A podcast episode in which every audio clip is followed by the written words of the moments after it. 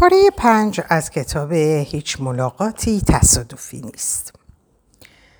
مسیر زیبا میانبر ندارد. آن روز هوا بارانی بود. باران بهاری پربرکتی بود.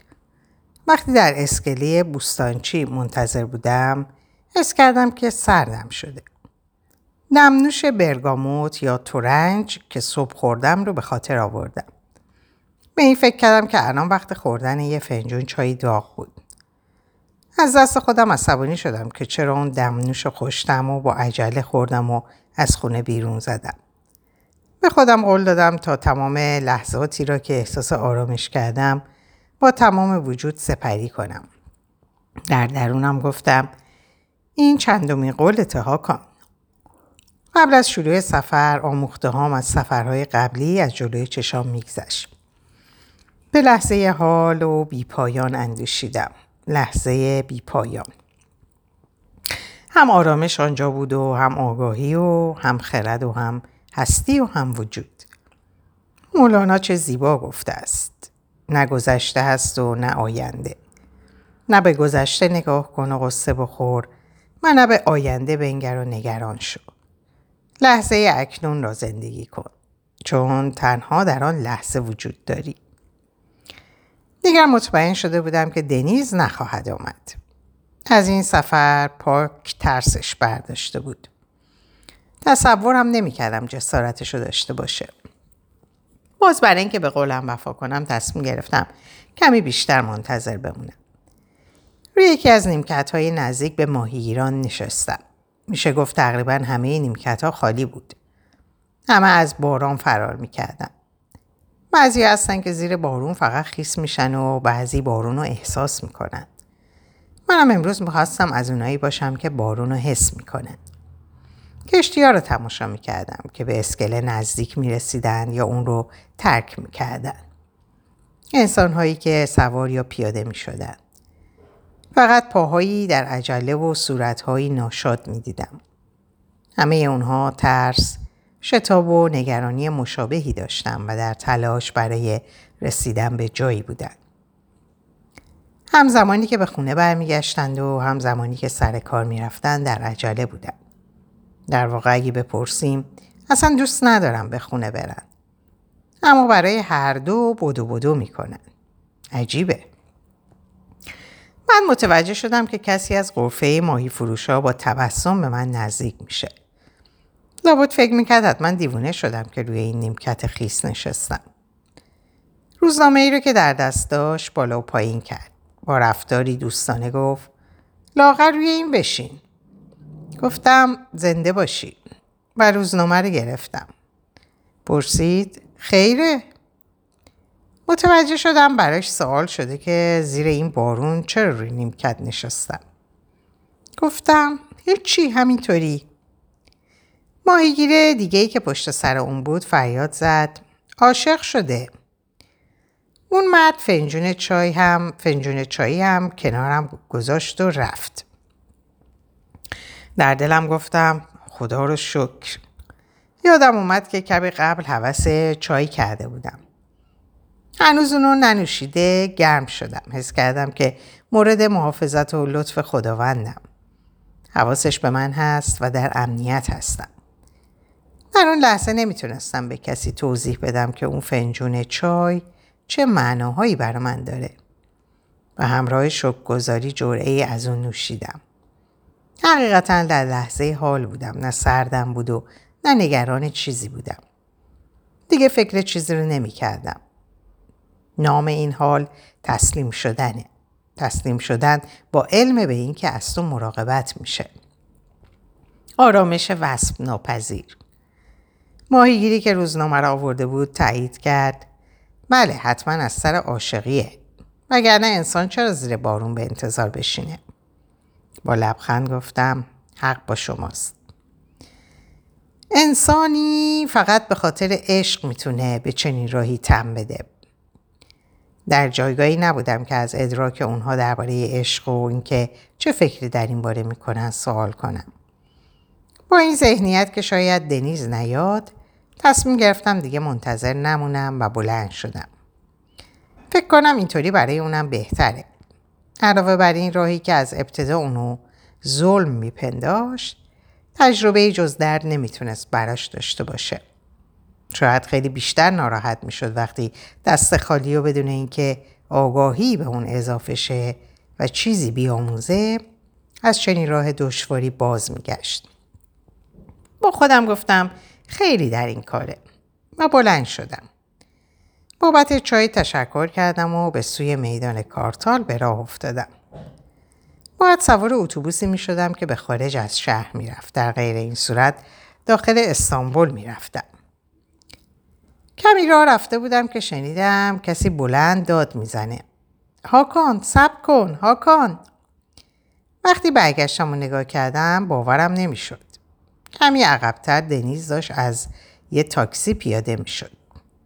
از طرفی تلاش می‌کرد کرایه رو بپردازه. از طرف دیگه از ترس اینکه منو گم نکنه بلند داد می‌زد و دست کن می‌داد. وقتی دید متوجه اون شدم آروم شد. کرایه رو حساب کرد و پیشم دوید. گفت باورم نمیشه که تونستم پیدات کنم. به قدر دیر از خونه را افتادم که نپرس. مطمئن بودم که منتظر نیستی. بازم شانسم رو امتحان کردم و زدم بیرون. با تاکسی کل ساحل رو بالا پایین کردم. داشتم به خونه برمیگشتم که یهو تو رو دیدم.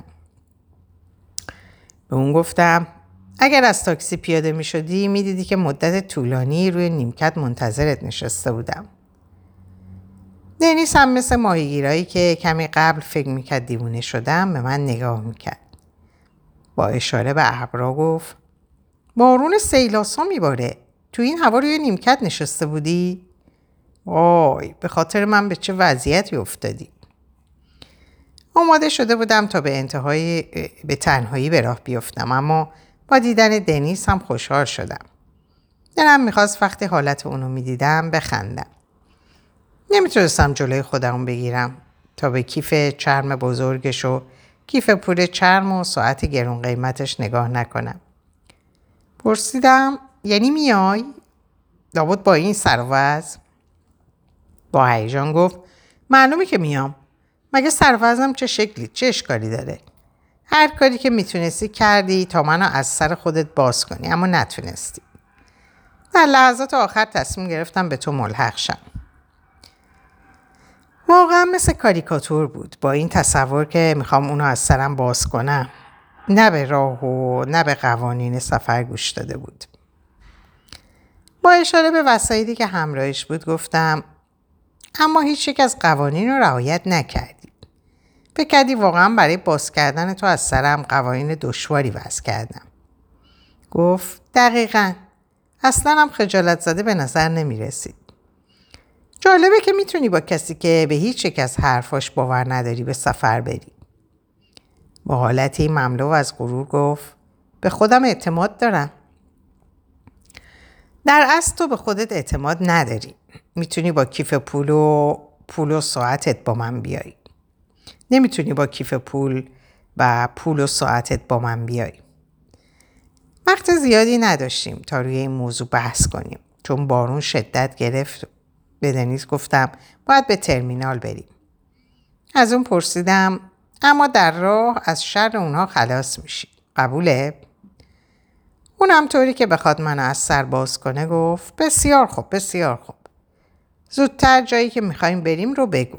راستی کجا می‌خوایم بریم؟ گفتم نمی‌دونم. تو پای به راه در و هیچ مپرس. خود راه بگویدد که چون باید رفت. راه حج به جاده رفتیم و دستم رو به نشانه هیچ, هیچ هایک نگه داشتم. اما ماشینا به سرعت رد می شدن. مارون هم بر شدتش افسوده بود. طوری به نظر می رسید که انگار کسی نمی‌خواد نگه داره. حس کردم کارمون سخت خواهد بود اما به دنیز نگفتم تا نگرانش نکنم. در شهرهای کوچیک چقدر راحت می‌تونی ماشین بگیری. هر کی اشاره کنی نگه میداره. متاسفانه در استانبول اینگونه نیست. همه از هم میترسند. همه با هم غریبه و بیاعتمادن. انگار انسان ها فرشته مرگ یکدیگر. یکی دو تا ماشین نگه داشتم. خوشحال شدیم اما اونا هم به هومه استانبول می‌رفتند که مناسب ما نبود. هرچی باشه باید به سفری خارج از شهر می‌رفتیم. هرچه زمان میگذشت دنیز نارومتر می‌شد. بارون هم همینطور. من هم چیزی نمی‌گفتم که عصبانی نشه. فقط به اون دستمال دادم. با صدایی که گویی انگار دیگه تحمل نداشت گفت اگه ماشین نگه نداشت چی؟ اینطوری با سروز خیس سرما می‌خوریم. در مونده گفتم در جهت گزبه پیاده خواهیم رفت. فریاد زد و گفت آه یعنی ممکنه ماشین گیر نیاریم. هاکان باورم نمیشه قبل از شروع سفر آوارده شدیم. زیر لب همونطور قور می‌زد. کم مونده بود بزنه زیر گریه. خیلی وقت بود که از اومدم با من پشیمون شده بود. به نظر می رسید هر لحظه صرف نظر کنه. قور زد و گفت آخه ما زیر این بارون چیکار داریم؟ مگه چی می‌شد سواری یه هواپیما می‌شدیم و به جایی که می‌خواستیم می‌رفتیم؟ با خودمون مشکل داریم؟ عقلمون رو دادیم از دست؟ این چه سفریه؟ شکنجه است. یخ می‌زنیم و اینجا میمونیم.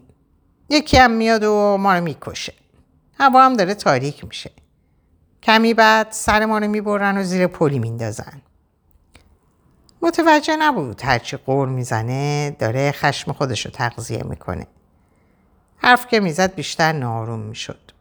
خودش خودش رو سرریز می‌کرد. حالا اون که اگه سکوت رو امتحان می‌کرد قطعا راه حلی برای وضعیتی که در اون گرفتار شده بود میافت. اما نهایتا خشم احساسی شیرینه. در اون گیر افتاده بود. متوجه نبود که به صورت ناآگاهانه داره از این کار لذت می‌بره. آروم به چشاش نگاه کردم. ساکت شد. متوجه شده بود که می‌خوام چیزی بگم. در اون لحظه حرفای استادم در ذهنم میپیچید. گفتم البته که هر سفری سختی های خودش رو داره. مهم نیست ماست. اگر عادت و غرورات رو رها کنی می‌بینی این رها شدن به تو چیزهای زیادی یاد میده. سفر به تو یاد میده. اون شروع به فکر کردن به حرفام کرد که انگار خواهش قلبم شنیده شده بود. جیبی جیپی سیاه رنگ جلومون ایستاد. سری شیشه جلوی خودش باز کرد و نزدیکم شد. نزدیک شدیم. راننده گفت Where are you going? شکه شدم. در استانبول به این بزرگی ممکن نبود به یک توریست برخورده باشیم. به اون گفتم داریم سعی می‌کنیم از شهر خارج شیم. مهم نیست کجا باشه. با لهجه شکسته به زبان ترکی گفت من ایزنیک میرم. گفتم خوبه با شما میایم. از دنیز خواستم که صندلی عقب بشینه که پاسخ داد من به ایزنیک نمیرم.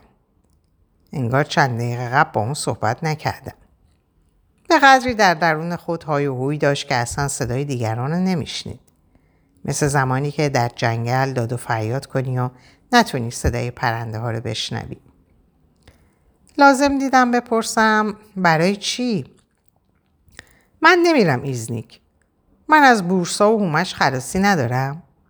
یه راست داریم برمیگردیم خونه. گفتم لوس نشو. ایزنیک بورسا نیست. خارج از بورساست. حالا که راه ما رو به اینجا می‌بره معلومه که میریم. فکر چاره دیگه ای داریم؟ هوا داره تاریک میشه. حتی اگه دلش هم نمی‌خواست سوار ماشین شه صندلی های چرمی و فضایی گرم موزیکی زیبا باعث شد احساس راحتی کنه. بالاخره سر حوصله اومده بود. صدای شکمش اونقدر بلند بود که نمی‌شد نشنید. مدام می‌گفت من گرسنمه. خودم رو به نشنیدم می‌زدم. خواستم اولین انسانی که ما رو همسفر خود در رفتن و اولین ایستگاهمون کرده بود بیشتر بشناسم. در اصل آلمانی بود. اسمش دومونیک بود. سالهای طولانی در شرکتی کار می‌کرد و در همون شرکت با سمت نمایندگی خاور میانه بازنشسته شده بود. گفت دنیای کار منو دچار سرطان کرد. دیوانوار کار کردم. خیلی به کارم وابسته بودم. در چهل سال سابقه کاریم حتی یک روز هم تأخیر نداشتم و مرخصی سیاحتی نگرفتم. اما نهایتا چی شد؟ فقط یه حقوق بازنشستگی و یک سرطان به دست آوردم. همین. کمی از پر استرس بودن کارش برامون گفت. مدام در فضای رقابتی بود و همیشه مجبور می شد در رقابتی برنده بشه. می گفت در طول زندگیش حتی یه شب خواب راحت نداشته و تعطیلاتی رو که از اون لذت ببره تجربه نکرده. بعد از بازنشستگی هم با سرطان مبارزه می کرد. گفت بازنشستگی نمی‌تونست منو زمینی گیر کنه. سرطان از سرعت هم کاست. متوجه شدم قبل از اینکه واقعا زندگی کنم کم مونده بمیرم. پول به دست آوردم. جایگاه شغلی به دست آوردم و بازنشسته شدم. فراموش کردم زندگی کنم. اگه می‌گفتم که متاسفم و از این مسئله ناراحتیم رو ابراز می‌کردم همه به خاطر مسائلی که براش رخ داده بود در احساس پشیمونی و گناه میموندیم. پشیمونی پشیمونی رو و احساس گناه احساس گناه رو تغذیه می‌کنه فکر کردم امید بخش خواهد بود که مورد در مورد اینکه پس از این چه اتفاقی خواهد افتاد صحبت کنیم از اون پرسیدم در ترکیه چیکار می‌کنی؟ چرا به ایزنیک میری؟ چطور می‌خوای زندگیتو سپری کنی؟ گفت می‌خواد به مسجد ایاصوفیه ایزنیک بره. اسم این مسجد جامع کلیسای عزیز صوفیاست. یکی از جاهایی که تصمیمات شورای مسیحیت انجام گرفته میشه و در بین مسیحیان ارزش بسیاری داره. طوری که دستگیرم شده بود دومینیک مسیحی بود و به دین خودش متعهد بود. در طول راه اصلا از من سوال نپرسید. انگار فقط احتیاج به حرف زدن داشت. گویی در طول زندگیش کسی به حرفهای اون گوش نداده بود. معلوم بود که این ملاقات مناسب برای اون بود. هر دو طرف احساس خوبی به یکدیگه می‌دادن. خیلی در مورد عشق و ادیان صحبت کرد. از دین مسیحیت که برای عشق در جهان گسترش یافته بود و سپس به چماق تبدیل شده بود صحبت کرد. نسبت به برخی از افراد مسیحی بسیار عصبی بود. فکر می‌کرد اونا به جای اینکه مردم عاشق خدا کنن در تلاشن اونها رو از خدا بترسونن. اونا رو به خاطر اینکه خوشبین هست نیستند و ظلم روا میدارند سرزنش می‌کرد. گفت این مسیحیان صرفا به خاطر افکارشون اجازه مرگ مردم بسیاری رو دادن. وقتی فکر می‌کردم منصور حلاج به ذهنم اومد. چون گفته بود ان الحق اون رو ظالمانه کشتن. بعد صوفی بزرگ آذربایجان نسیمی به ذهنم اومد که به خاطر افکارش اونو هم به قتل رسوندن. نسیمی فردی بود که بدون ترس حقایق رو بر زبون می آورد. مرگ رو بر سکوت ترجیح می‌داد. از این رو فرمان داده شد که پوستش رو جدا کند تا بمیرد. طبق روایات در مقابل چشم همه به شکلی فجی کشته شده. این اتفاق دردناک و مردم تماشا کرده بودند به طوری که مفتی زمان انگشت اشارش رو به سمت اون گرفته و گفته بود این چنان کافریه که اگر تصادفی خونش به عضوی از انسان بخوره باید اون عضو رو قطع کرد. در اون لحظه خونی از اون روی خود اون فرد میریزه و یکی از مردم میگه که باید انگشت خودش رو هم قطع کنن. اما مفتی با بیاعتنایی دستش رو میشوره. نسیمی هم بعد از این اتفاق این شعر رو میسراید. اگر قطع انگشت شود از او بر خدا کافر شود. لیک زین مسکین عاشق پوست کنند اشک جاری نشود. یعنی او صرفا به خاطر اینکه انگشتش قطع نشه می‌تونه از اعتقادات خودش بگریزه. یعنی از خدا میگریزه. اما من عاشق نسیمی پوستم رو می‌کنند حالان که گریه نمی کنم. دومنیک از من پرسید تو چی کار می‌کنی؟ به اون گفتم که مدت زمان زیادیه که فلسفه صوفی تدریس می‌کنم و گفتم متاسفانه از مسائلی که گفته در این سرزمین هم تجربه شده. با هیجان پرسید صوفیسم چیه؟ گفتم اینه که کسی بین مخلوق و خالق قرار نمی‌گیره. این راه عشق، محبته. پیدا کردن خالق در تمام هستیه. لاغل برداشت من پس از این همه سال تعلیم و علم آموزی این گونه است. ذهن دنیز به کلمه عشق قلاب شده و مونده بود. گفت عشق به جز ضرر و درد چه چیزی به انسان میده؟ ببینید دوستان من خیلی عاشق شدم اما اصلا شاد نیستم چون نمی‌دونستم چی کار کنم. برای همین خودم رو به ناشناخته ها سپردم. معلوم نیست کجا میرم و چی کار می‌خوام بکنم. گفتم متوجه هستم. درد عشق باعث آشنایی تو با من شد. شاید هم حالا تو رو به سفری می‌بره که کل زندگی تو تغییر خواهد داد. کمی صبر داشته باش. دنیز گفت تو تا به حال درد عشق نکشیدی. معلومه. با شنیدن این جمله دومینیک هم بسیار خندید. منم نکشیدم. آخر سرم سرطان گرفتم. حداقل تو قلب و بدنی سالم برای عاشق شدن داری. وقتی دنیز گفت قرار نیست مسابقه بدیم که درد چه کسی بزرگه انگار اون فضای گرم یخ بست. دومنیک ندونست چی بگه. بعد برای اینکه صحبت رو عوض کنه پرسید هاکان به نظر تو عشق چیه؟ گفتم تلاش برای بیان عشق با کلمات از بین بردن اونه. بعضی چیزا با کلمات قابل توضیح نیست. اگه توضیحشون بدیم از ارزششون کاسته میشه.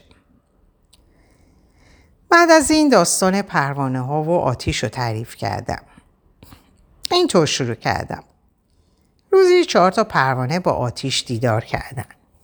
خواستم بفهمن آتیش چیه. اولین پروانه با آتیش نزدیک شد و متوجه شد که نور زیادی میده. پیش دوستاش بازگشت و گفت آتیش چیزیه که روشنایی میبخشه. پروانه دوم این آگاهی رو ناکافی دونست و خواست بیشتر اونو بشناسه. کمی بیشتر به آتیش نزدیک شد. اینطوری احساس گرمی کرد. بازگشت و گفت آتیش همچنین چیزیه که گرمتون می‌کنه دوستان. پروانه سوم خواست بیشتر بدونه. پس کمی بیشتر نزدیک شد و حس کرد پرهاش داره میسوزه. بازگشت و گفت آتیش همزمان میسوزونه. پروانه آخر خواست بیشتر بدونه. از این رو به آتیش بیشتر نزدیک شد. ابتدا روشنایی رو دید. بعد احساس گرما کرد. بعد احساس سوختگی و کمی هم نزدیک شد سوخت. در واقع ماهیت حقیقی آتیش رو اون پروانه درک کرده بود. اما نتونسته بود برگرده و بیان کنه. چیستی آتش رو کسی که درونشه می‌دونه مثل عشق. برای همین کسایی که عشق واقعی رو درک کردن نمی‌تونن اونو شرح بدن. دومینیک گفت چقدر زیبا توضیح دادی. نیست شدن در عشق. وقتی به ایزنیک رسیدیم بعد از غروب بود. هوا تاریک شده بود. دومینیک اصرار کرد که شامو با هم بخوریم و مهمون اون باشیم. دنیز که داشت از گرسنگی میمرد به چشمای من زل زده بود تا این پیشنهاد رو قبول کنم. منم پذیرفتم. رزق اولین روز سفرمون جلومون افتاده بود. دومینیک اگرچه آلمانی بود عاشق غذاهای ترک بود. همه ابتدا خوراک لوبیا، برنج، ماست و ترشی سفارش دادیم. دنیز اونقدر گسنه بود گرسنه بود که فکر می‌کرد هرچی بخوره سین نمیشه کلی غذا سفارش داد. مرغ بریون سالاد دسر دوغ و کلی چیز دیگه. گفتم آروم. همه اینا رو که نمی‌تونی بخوری. این چه تمعیه اینقدر از این گرسنگی دو ساعته ترسیدی؟ گفت من عادت ندارم. انگار خجالت زده بود از این طعم طمع خودش چون صورت حساب رو قرار بود دومینیک بپردازه. یعنی ممکن بود دومینیک از دعوت دنیز برای صرف شام پشیمون شده باشه؟ دنیز با کمی خجالت به اون گفت ما نرمال نیستیم. اگه بدونی می‌خوایم چیکار کنیم عقل از سرت میپره. با خنده پرسید مگه چیکار می‌کنید؟ دنیز گفت می‌توان گفت کیشیش شدیم. بدون پول و غذا و بی برنامه به راه افتادیم. نمی‌دونیم چی بر سرمون میاد. نمی‌دونیم این راه چه چیز به ما خواهد آموخت شاید هم بدون هیچ آموزه ای برگردیم حتی تضمینی وجود نداره که آیا به خونمون برمیگردیم یا نه همه چیز نامعلومه دومنیک گفت عالیه این فکر از کجا اومد؟ چطور به ذهنتون رسید؟ بعد من وارد صحبت شدم. اینطوری شروع کردم. 20 ساله بودم که شنیدم معلمی روحانی از هند به مرکز مشاوره شهرمون خواهد اومد. به عنوان جوانی که کنجکاو بودم فلسفه طبیعت رو یاد بگیرم رفتم تا به صحبتهای اون استاد گوش کنم. در کلاس نه و شاید ده نفر بودیم. تعجب کردم زمانی که متوجه شدم استاد سالتا اهل هندوستان نیست و اهل هلنده و تقریبا 20 ساله که در هند زندگی می‌کنه. فردی آروم و با تو معنینه بود. نه از هندویسم و نه از دین ها و فلسفه های دیگه صحبت کرد. اون روز در مورد تسلیم بودن صحبت های مفصلی کرد. گفت 20 ساله که از جایی حقوق نمی‌گیره و به عنوان مسافر دنیا رو میگرده. در معبدهای متفاوتی در هندوستان مونده بود. یکی از شرکت کنندگان از او پرسید یعنی چطور؟ شما 20 ساله بدون گرفتن حقوق زندگی می‌کنید؟ با گشتن شهرها امرار معاش می‌کنید؟ استاد گفت بله دقیقا. خودم رو تسلیم رب کردم. همون شرکت کننده پرسید از گرسنگی تو کوچه موندن یا احتیاج پیدا کردن به پول نمی ترسید؟ این زندگیه. ممکنه هر اتفاقی برای انسان بیفته. استاد پاسخ داد شما می ترسید؟ شرکت کننده پاسخ داد اگه من بودم خیلی می ترسیدم. برای همین در کاری که حقوق ثابت می گیرم فعالیت دارم. یعنی فکر می‌کنید حقوقتون همیشه ثابت خواهد بود مگه نه؟ بله همینطوره. مطمئنید که با این بحران های پشت سرم اقتصادی در این عصر رئیستون هر ماه حقوق شما رو خواهد پرداخت؟ خب منی که برای خالق تمام این خالق تمام این کائنات کار می‌کنم چطور می‌تونم از تقضیه‌ای که هر ماه به من خواهد داد از جایی که برای موندن به من خواهد داد شبهه به دل راه بدم. در اون زمان از این صحبت خیلی تحت تاثیر قرار گرفته بودم. منم می‌خواستم مثل اون در این تسلیم شدم بمونم. البته راه همه متفاوته. شاید من کشورم رو ترک نکنم و به عنوان مسافر زندگی نکنم. چون من راهی دیگه برگزیدم. من در قلبم هدف دیگه ای برای هدف دیگه ای رو حمل می‌کنم. اما تصمیم گرفته بودم هر سال مدت معینی خودم رو به تمامی تسلیم رب کنم. قرار بر این بود که راحتیم رو بدم و برای اینکه بدونم چقدر تسلیم هستم خودم رو در آزمون ها بسنجم. حرفم دوست آلمانیمون رو خیلی جذب کرده بود. وقتی مفصل در این زمینه صحبت کردم چشماش پر شد. گفت می‌دونی درسی که باید در کل زندگی میآموختم همین بود. به کائنات خیلی بیاعتماد بودم. به عدالت خالق. برای همین دیوونوار کار کردم. زندگی منظم، تضمین آینده، بازنشستگی، سرمایه گذاری همه چیز رو باید تحت کنترل می گرفتم. برای اینکه تسلیم تقدیر نشم شبی نشد که در آرامش بخوابم. فقط دویدم و کار کردم.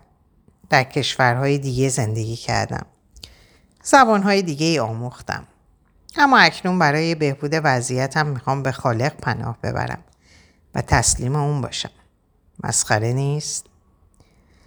با این امید که کمی از بدهیمون رو به دوستی که ما رو همراهی کرده بپردازم به اون گفتم اگه بخوای می‌تونم به تو دمیدن در نی رو بیاموزم. این پیشنهاد دور از انتظارش اونو, انتظارش اونو متعجب کرد. به اون گفتم اگه صحیح و سالم از این سفر برگردم در طول یک ماه منتظر اومدنش به دفترم خواهم بود. گفتم اگه بخواد می‌تونه به آموزش ها ملحق بشه. به اون گفتم که طی بهبودیش می‌خوام به اون کمک کنم و در این سفر منم اونو تنها نخواهم گذاشت و اون رو از جایی بر میدارم و در جای دیگه بر زمین خواهم گذاشت. قطر که از چشمش سرازیر شد. خواست به سرویس بهداشتی بره و به دست و صورتش آب بزنه. دنیس که سرش رو نمی‌تونست از بشقاب بلند کنه هم در واقع در تعجب مونده بود. نمی‌تونست بفهمه چگونه ممکنه دومینیک حرفاشو به این راحتی به افرادی که اولین بار اونها رو می‌بینه بزنه. چون که اونها رو خودی دونست و اونقدر اونها رو به خود نزدیک دونست که تونست پیش اونها اشک بریزه. پشت سرم گفت انگار دوست چهل ساله ماست. این چه صمیمیتیه؟ گفتم دنیز نه فقط ما که اون هم ما رو پیدا کرده. کمی هم امتحان کن تا مسائل رو با این دید ببینی. چیزی رو که به اون احتیاج داشت به زندگیش جذب کرد. نمی‌تونستم اونو دست خالی برگردونم. ما هم چیزی که احتیاج داشتیم رو به زندگیمون جذب کردیم. اونم نمی‌تونست ما رو دست خالی بفرسته. اون با نگاهی مغرورانه به غذاش گفت به نظرم ما خیلی خوش شانسیم. ممکن بود به عرازه رو باش بر بخوریم. ما رو تیکه تیکه می‌کردن. اما اینطوری نشد. هاکان جون شانس دیگه. فقط شانس. نه اسم این شانس نیست. نیته. بهتره بگیم رسیدن به نیت. وقتی راه افتادی و برای چیزی که نیاز داری نیت کردی حتما اونو به دست میاری. نیت ما هم پیش رفتن, پیش رفتن و این بود که روزیمون به ما برسه. همینطور هم شد. معلومه که این دوست جدیدمون هم به بهبودی روحی و کمک رسانی احتیاج داشت. در اینجا به پایان این پاره می‌رسم براتون آرزوی سلامتی، ساعات و اوقات خوش و خبرهای خوش دارم. خدا نگهدارتون باشه.